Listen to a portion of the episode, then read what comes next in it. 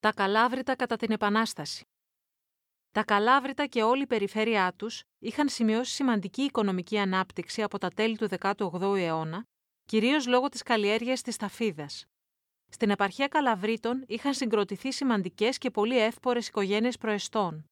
Ορισμένοι από αυτούς, όπως οι οικογένειες Ζαΐμι, Χαραλάμπη και Φωτίλα, συμμετείχαν ενεργά στην επαναστατική προπαρασκευή, ήταν μέλη της φιλικής εταιρείας και έλαβαν μέρος στη μυστική συνέλευση της Βοστίτσας.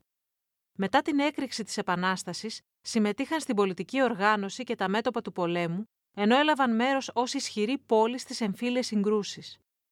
Οι πρώτες αψημαχίες στην περιοχή των Καλαβρίτων έγιναν στο δεύτερο δεκαήμερο του Μαρτίου του 1821, όταν Καλαβριτινοί επιτέθηκαν σε Οθωμανούς φοροεισπράκτορες στις θέσεις Αγρίδη και αργότερα στη Χελονοσπηλιά.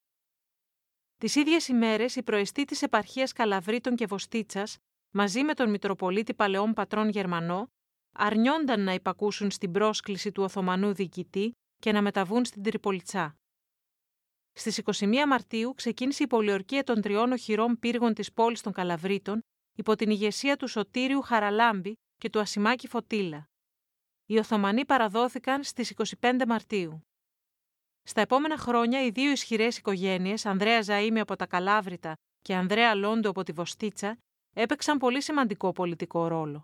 Η συμμαχία των δύο ήταν σταθερή καθ' όλη τη διάρκεια του αγώνα, γι' αυτό και έμειναν γνωστοί ως Ανδρέιδες. Η παράταξη των Ανδρέιδων αποτέλεσε το πρόπλασμα του μετέπειτα Αγγλικού κόμματος. Μετά την πτώση του Μεσολογγίου, ο Καλαβριτινός Ανδρέας Ζαήμι έγινε ο πρόεδρος της Διοικητικής Επιτροπής, αρχηγός δηλαδή μιας έκτακτης επαναστατικής κυβέρνησης για έναν χρόνο. Η ίδια η πόλη δεν βρέθηκε λόγω γεωγραφικής θέσης στο επίκεντρο των μαχών. Ωστόσο, το 1826, μετά την έξοδο του Μεσολογγίου, ο Ιμπραήμ Πασάς μετέβη στην Πάτρα, από όπου εισήλθε στην επαρχία Καλαβρίτων, όπου προέβησε καταστροφές και ελεηλασίες χωριών. Ένα χρόνο αργότερα, οι δυνάμεις του Ιμπραήμ Πασά εκστράτευσαν στις βόρειες επαρχίες της Πελοποννήσου εφαρμόζοντας και την τακτική του προσκυνήματος.